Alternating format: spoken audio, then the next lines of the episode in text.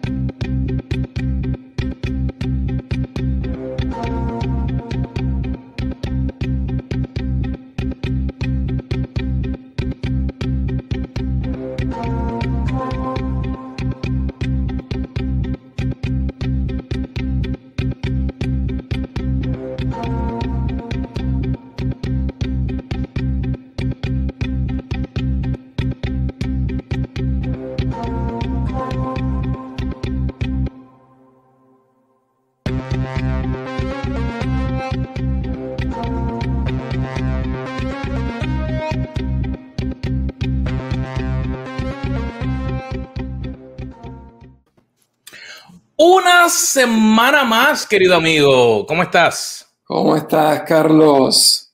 Aquí nosotros muy contentos para estar, poder estar nuevamente con nuestros amigos de nuestro programa Café con los Carlos.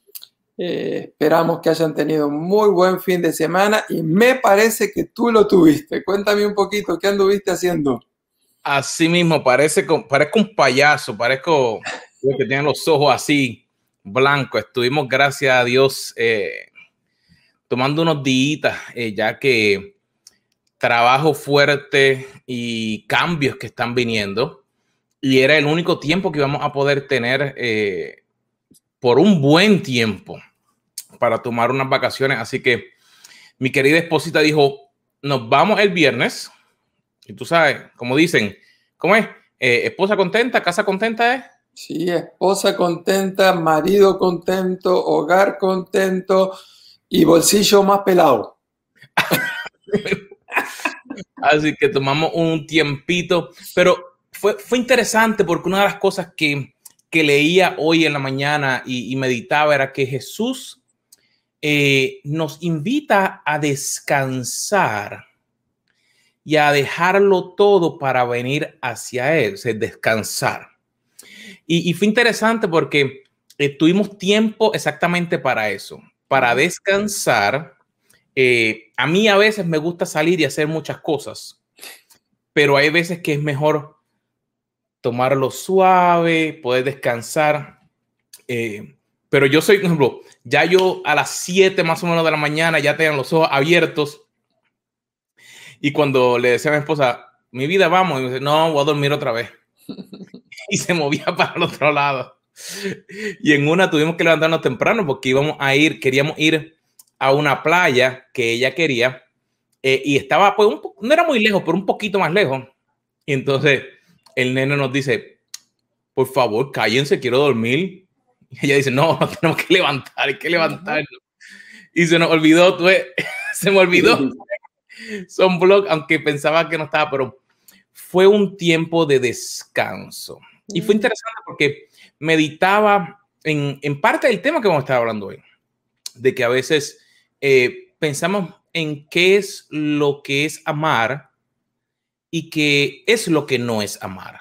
Mm. O qué es lo que uno puede hacer cuando uno tiene un tiempo de descanso y que a veces para diferentes personas, posiblemente por lo que han aprendido, son cosas diferentes. Pero en el día de hoy vamos a estar hablando de lo, de lo que nos habla la palabra. Exactamente. Y estamos eh, paralelamente, algunos de ustedes se han unido a nuestro gran desafío de leer toda la Biblia en un año. Eh, ya estamos bastante avanzados, ya vamos por el capítulo 15 aproximadamente de, de un libro aburrido. es el libro de los números. Varios de los amigos que nos siguen me han dicho, me está costando mucho, en vez de leer los tres capítulos diarios, leo uno y como que me canso, es como que me duermo. Así que quiero que sepas, es, eh, no, le no le pasa eso a todo el mundo, pero a algunas personas les pasa. Y la sugerencia que yo tengo es, bueno, especialmente para los que no trabajan, este, no hay ningún problema. En vez de leer los tres capítulos seguidos, ¿por qué no leer uno a la mañana, uno al mediodía y uno a la noche? O sea, traten de no atrasarse demasiado. Así que hoy los estoy animando a aquellos que están luchando con Moisés. Como habrán notado, Moisés era muy bueno con las matemáticas, él llevaba control absolutamente de todo. Este, pero yo creo que eso está también desarrollando la disciplina personal, eh, generalmente tenemos mucha disciplina para comer, pero no tenemos mucha disciplina para poner estructura en las cosas importantes de la vida. Así que me alegro por aquellos que lo están haciendo. Les animo a los que están atrasados, no se desanimen, sigan, continúen, traten de ponerse al día. Y si en vez de terminar el 31 de diciembre, terminan el 31 de, de febrero del año que viene, no hay problema. Lo importante es que continúen haciéndolo. Este, yo ya estoy teniendo algunas ideas para el, el, desafío que les vamos a lanzar el año que viene, pero primero vamos a esperar que terminen el desafío de este año, que para muchos de ustedes, por lo que me han contado, es la primera vez en la vida, aunque llevan 30, 40 años de cristianos, que están leyendo toda la Biblia en un año, así que les felicito por haberse unido a nuestro desafío. Y qué lindo es poder realmente tomar el tiempo eh, que dentro de nuestra vida, de poder querer desarrollarnos y querer crecer, porque eso es parte de lo que la Biblia nos hace. Por ejemplo, el, el leer la Biblia no es solamente para leerla, porque leerla como un papagayo no, no hace falta, sino que puede empezar a hacer cambios y ahí, por ejemplo, el ejemplo de lo que tenemos hoy, de, de poder ver, por ejemplo, qué es y qué no es el amor. Eso es interesante eso no viene solamente por porque vino así, sino que vino por parte del estudio. Y la semana pasada estábamos hablando de qué era el amor, ¿verdad? Y hablaba de, por ejemplo, de que en el, en el libro de Primera de Corintios nos da una guía para qué es el amor nos habla de que el amor es paciente, de que el amor es bondadoso, de que el amor es perdonador, de que el amor eh, es creyente, de que el amor es positivo, de que el amor es fuerte, de que el amor es eterno, de que el amor es, mayor. Pero muchas veces no nos damos cuenta que a veces se nos hace más fácil enfocarnos en lo que no es que en lo que es. Y por eso quisimos empezar con lo que es, porque muchas veces es bien fácil. Si yo te digo qué está mal con tu esposo, o qué está mal con tu esposa, o con tu jefe, o con tu compañía, es bien rápido. Tú decir, ah, mira, esto está mal, esto está mal, esto está mal, esto está mal, esto está mal. A veces se nos hace tan difícil también reconocer el amor en nosotros mismos. No reconocemos lo bueno que Dios ha hecho en nuestra vida. Y se nos hace difícil el poder encontrar esas buenas cualidades que Dios ha puesto en nuestra vida. Así que en el día de hoy ya te dimos las buenas. Queremos ahora ir para que entonces te des cuenta de que a lo mejor puede que hayan algunas cositas que a lo mejor estén en tu vida, a lo mejor no, pero que pueden ayudarte a que puedas seguir desarrollando ese amor de Dios. ¿Verdad, Carlos? Y la primera con la que el apóstol Pablo nos habla de lo que el amor no es, es como que empieza pisando fuerte, directamente no anda con vueltas. Eh, dice que el amor no es envidioso y el amor está muy relacionado en esa frase de que no es envidioso con el tema de los celos. No es envidioso, no es celoso. Eh, la envidia y los celos es una reacción emocional cuando nosotros nos sentimos inseguros o insatisfechos. Yo quiero repetir eso. La envidia y los celos es una reacción emocional cuando nos sentimos inseguros o insatisfechos. En el caso cuando yo me siento inseguro de una relación de pareja, entonces comienzo a tener más celos. Reacciono emocionalmente con celos porque me siento inseguro de que no me están dando la atención o el amor que yo me merezco. Así que eso no es de cultura. No, no, no, no, Los latinos son los celosos, que los americanos no. Los hispanos somos bastante, tenemos bastante de eso, pero realmente cualquier cultura reacciona cuando hay inseguridad en la, en la relación. Se reacciona con celos, pero también con envidia. Y la envidia no es cuando nos sentimos inseguros, sino cuando nos sentimos insatisfechos. Por eso que la persona envidiosa es una persona que no ha experimentado el contentamiento, que es uno de los principios bíblicos más importantes en, cuanto a, las bendiciones con las que el Señor nos da. El envidioso siempre quiere más y cuando ve que el vecino prospera, olvídate. En vez de disfrutar y gozar que el otro está prosperando, él empieza a sufrir. Así que es muy importante que enfaticemos eso. ¿Cómo estamos en estas reacciones emocionales. ¿Cómo están nuestros celos? ¿Cómo están nuestras envidias? Porque el verdadero amor no lo es. así que entonces, el celo no solamente llega por una relación de pareja. Tú mencionaste un ejemplo, que pueden haber celos con el vecino, con otra persona que tiene más. Y ahora con esto de las redes sociales, se nos llenan a veces los ojos de lo que otras personas puedan estar comentando, posteando las fotos, las cosas y crear celos con nuestra propia pareja, porque vemos que otra pareja supuestamente está mejor que nosotros. Sí, estaba buscando algunos ejemplos bíblicos y me llamó mucho la atención de que todos los ejemplos más claros que hay en la Biblia sobre celos y envidias están en el libro de Génesis.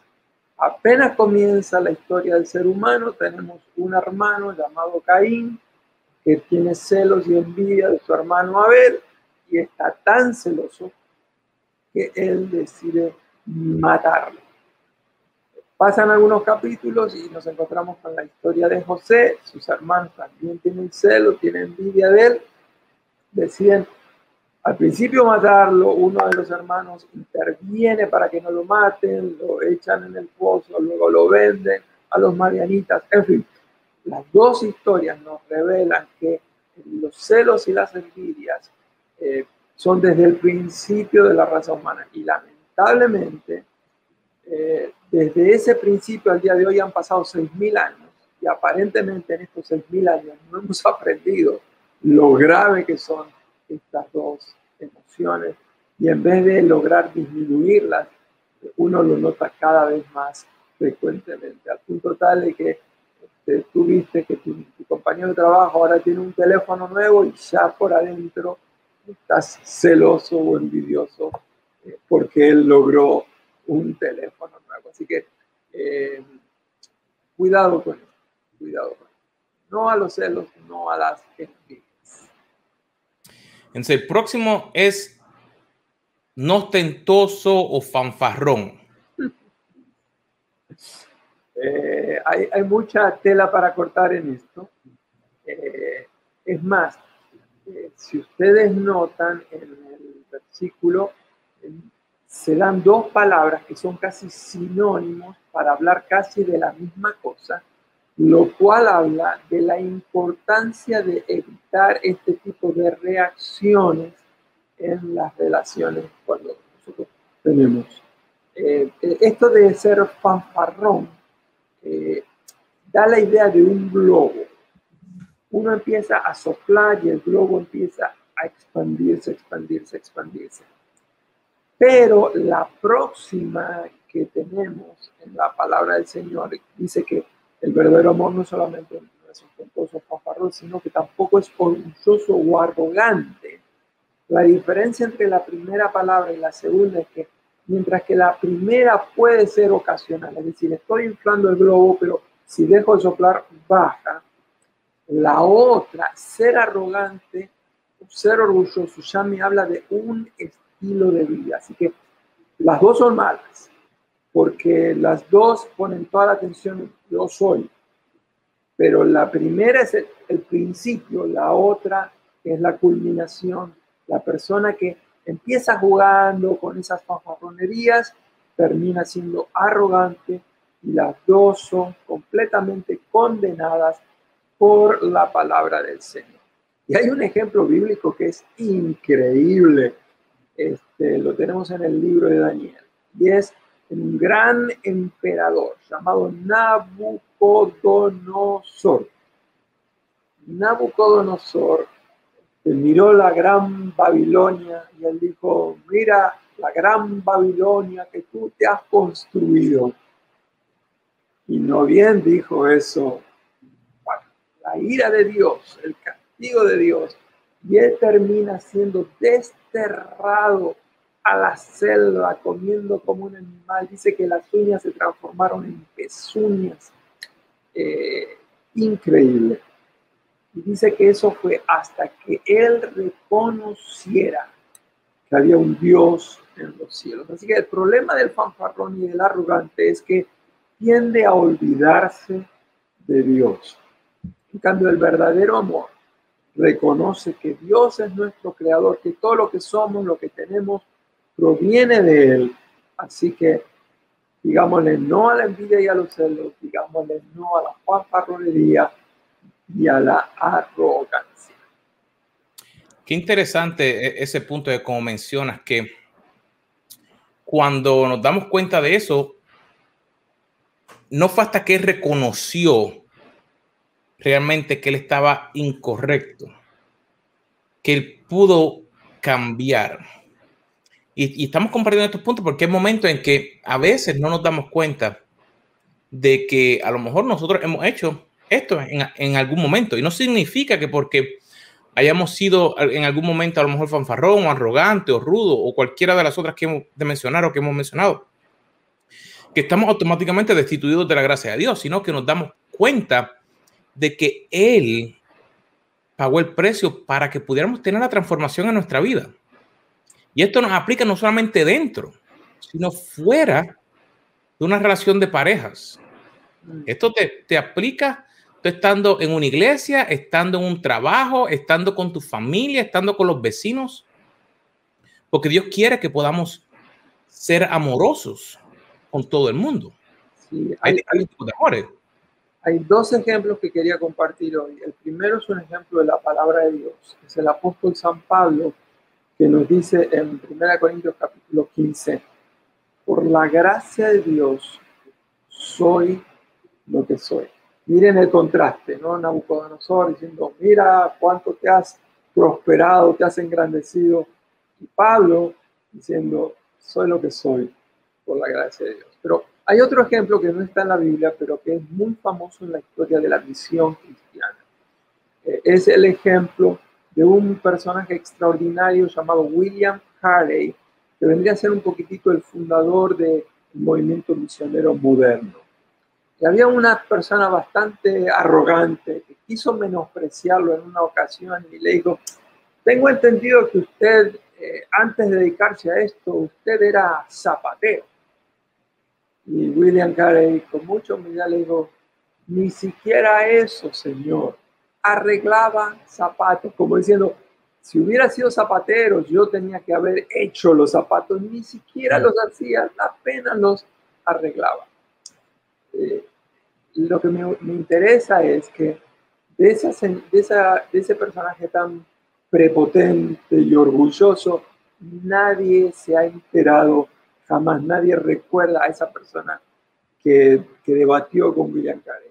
Sin embargo, él que fue tan humilde, tanto tiempo después, seguimos hablando de él como un gran modelo, como un ejemplo, como un gran propulsor de la misión cristiana. Así que siempre la humildad da grandes resultados. Wow. interesante el, estudiar. Por eso es que nos gusta compartir y, buscar. Y, pensando en eso, el amor también no es egoísta. Pero a veces escuchamos, ah, pero es que yo no soy egoísta. Es que no me dan lo que yo necesito. Eh, danos un poquito más de información, llévanos un poquito a lo que la palabra nos habla sobre, sobre este punto del egoísmo. Eh, te comparto por lo menos, hay cuatro versículos muy claros sobre el egoísmo. Primero es el que acabamos de leer de 1 Corintios capítulo 13, verso 5, que dice que el amor no es egoísta. Otro pasaje está en 1 Corintios capítulo 10, versos 24, también el 33, dice, ninguno busque su propio bien, sino el bien del otro, no procurando su propio beneficio, sino el de muchos. De Filipenses 4 me encanta, que también reitera, no mirando cada uno por lo suyo propio, sino cada cual también por lo de los otros. El cuarto versículo que quiero citar hoy está en Romanos 12:10 que dice, en cuanto a honra, prefiéranse los unos a los otros. Así que estos cuatro pasajes, y hay obviamente muchas otras escrituras, hablan de cómo uno no debe ser egoísta pensando siempre en uno, sino que debiera estar pensando en los demás, cómo edificar a los demás, cómo bendecir a los demás, cómo ayudar a los demás, cómo servir a los demás. Amar es dar. Así que la persona egoísta, en vez de dar, quiere recibir. En vez de compartir, quiere acumular. Por eso que el egoísmo y el amor son opuestos, son completamente antónimos.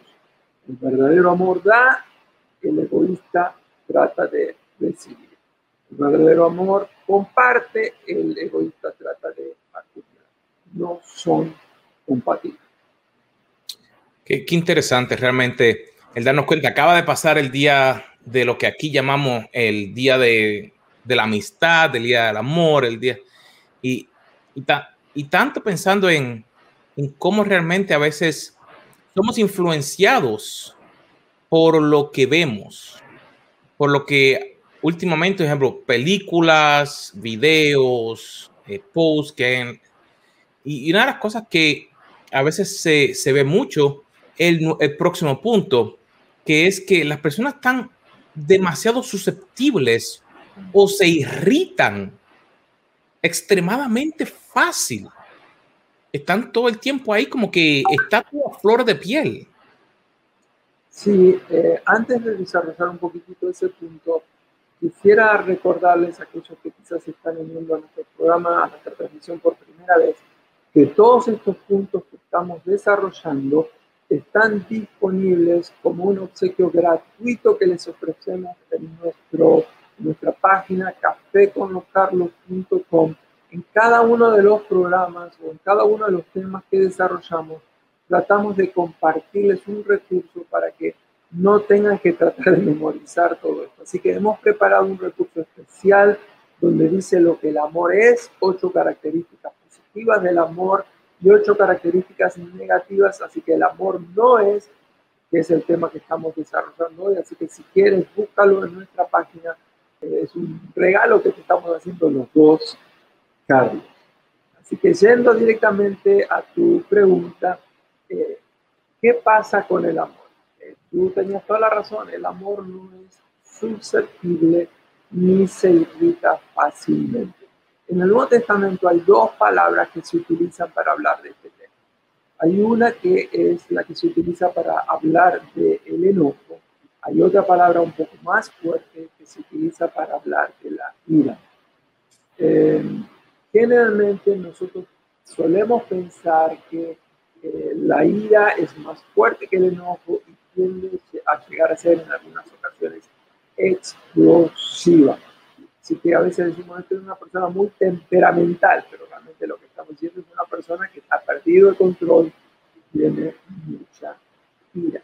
Ahora, en términos generales, esto es malo, pero no siempre es malo. Por eso que el problema es cuando explotamos o nos airamos fácilmente. Pero la Biblia tiene varios ejemplos de personas que no se airaban fácilmente, pero que llegado el momento tuvieron que airarse. Tenemos el ejemplo de Moisés. Moisés dice en las Sagradas Escrituras que era, era la persona en su época más mansa que existía en la tierra. Eso lo dice el, libro de números en el capítulo número 12. Sin embargo, cuando llega al capítulo 20, él se airó, perdió el control.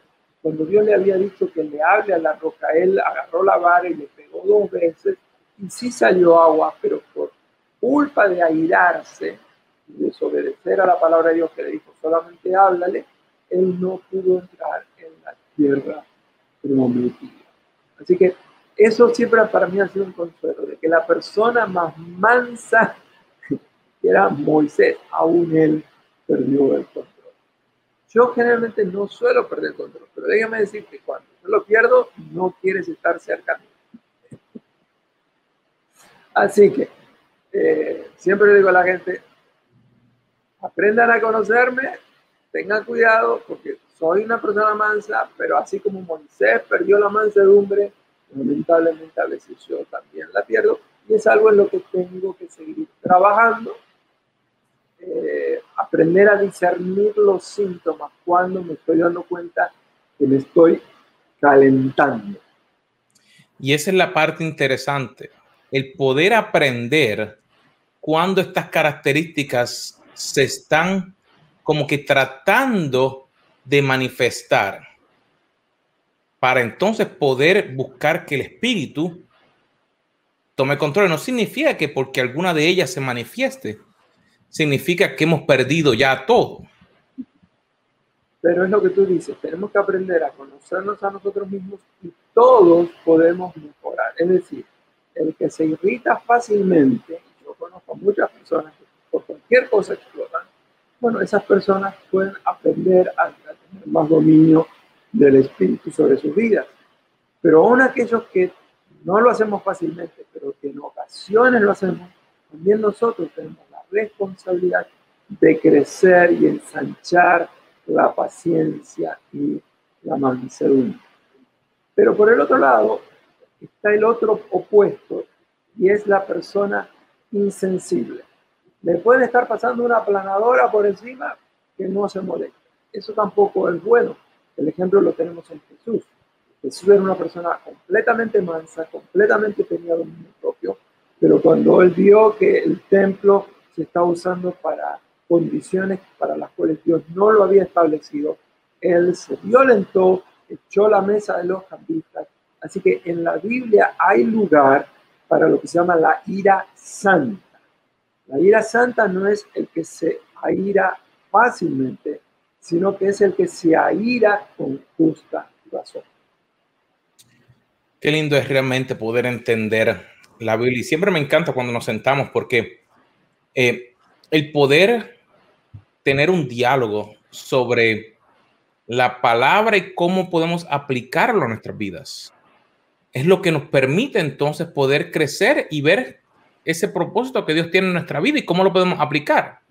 Por ejemplo, llega un momento en que, por ejemplo, si una persona siente rencor por otro, ¿cómo poder darme cuenta? Mira, hay gente que no le importa, pero a lo mejor nunca nadie le ha dicho que ser rencoroso a lo mejor no es lo correcto, ¿verdad?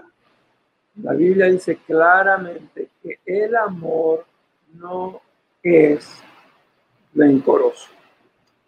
Eh, Carlos, yo no sé si tú conoces a algunas personas así, pero yo he conocido personas que alguien les hizo una ofensa. No importa si fue una ofensa muy grave, gravísima o fue una ofensa circunstancial. Bueno, pasó uno, dos, tres días, una semana, se reconciliaron. Este, yo siempre digo que la cama soluciona la mayor parte de los problemas en el matrimonio. Así que había una ofensa, a los tres, cuatro días se olvidaron, se reconciliaron. Pero a la primera que la otra persona les hizo de nuevamente, la otra persona que había dicho que había perdonado la ofensa, vuelve a sacarle en cara lo que esa persona le había dicho.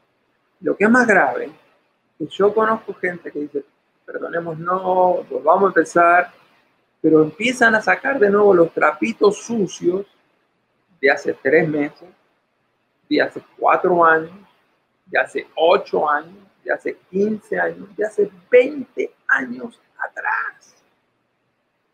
La Biblia dice, no sean rencorosos. El amor no es rencoroso. Así que me parece que todos tenemos que trabajar en eso.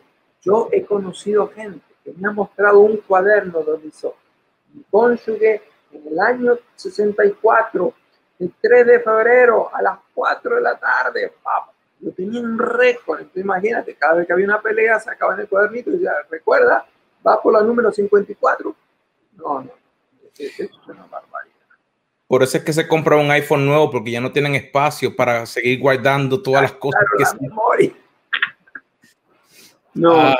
tenemos, tenemos que aprender a perdonar, definitivamente. Y se acuerdan que precisamente el, el, martes pasado dijimos que una de las primeras características de lo que el amor es, es que el amor es perdonador. Así que no es recoroso. ¿Por qué? Porque es perdonador.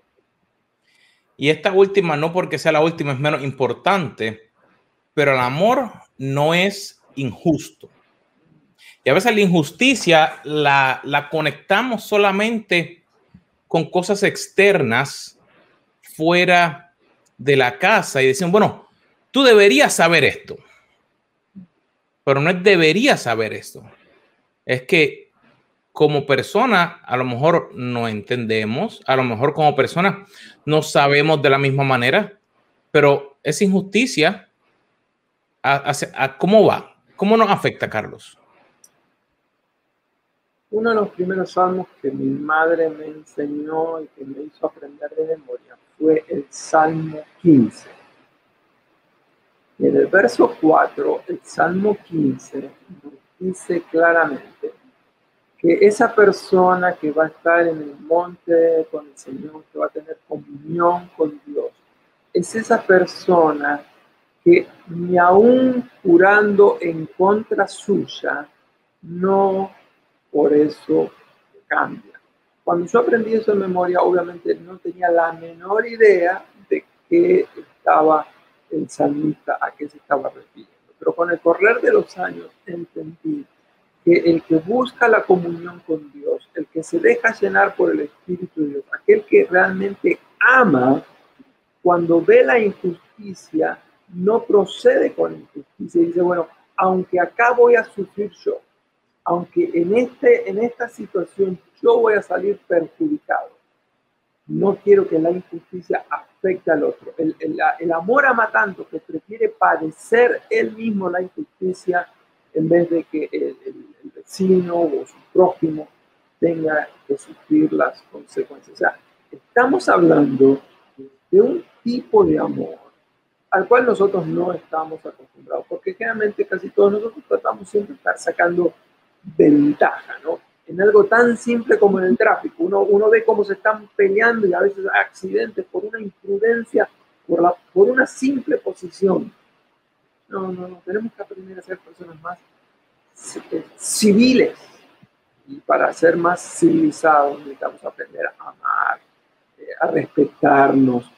Otra de las características que estaba en la palabra del Señor hoy mismo era precisamente que el amor no es rudo, no es violento, no es grosero.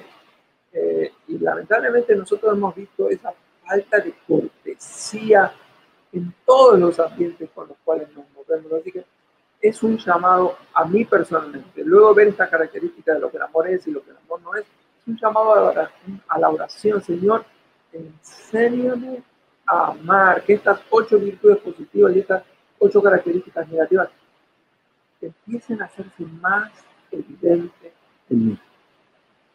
Como tú dices, ese ejemplo es el ejemplo más, más fácil a lo mejor de, de conectar, es cuando estamos en la, en la calle, estamos dirigiendo y estamos ahí bien relax y bien tranquilo y de momento se nos mete alguien al frente y no, y no como en Puerto Rico dirían un, un corte pastelillo, se le mete así bien cerquita a uno y se le va el amor que uno tiene por el vecino, le va uno y a veces hasta la gente corre más y me era cómico porque eh, mi esposa me decía que esta semana pasada tuvo algo así que le pasó ella no tuvo nada que ver, sino que, por ejemplo, una persona se metió para donde tenía que ir y, y bloqueó la entrada de una calle completa.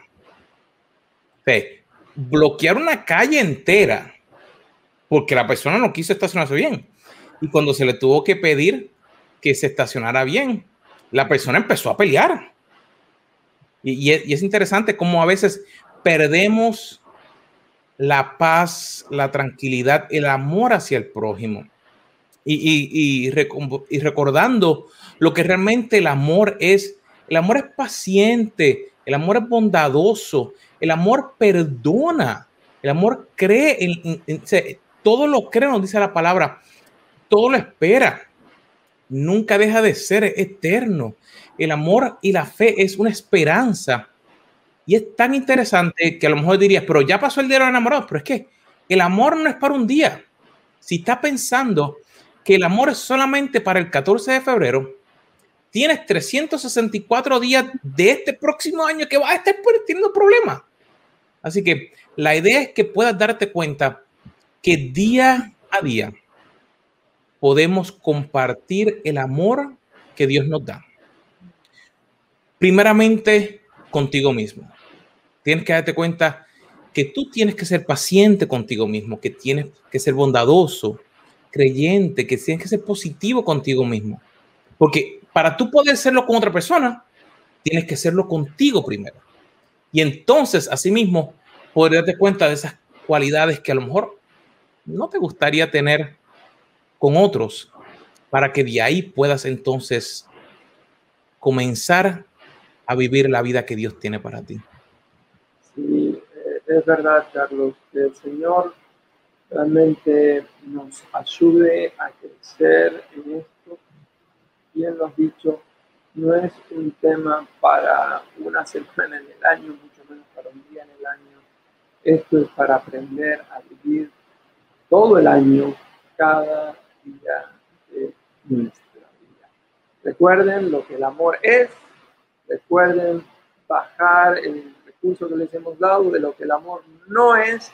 Disfrútenlo, compartan, suscríbanse a nuestro canal, eh, compártanlo con las redes sociales. Déjenos algún comentario si esto ha sido de edificación para sus vidas.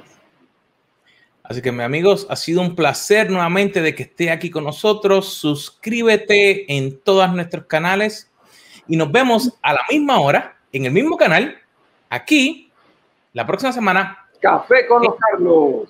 Así mismo,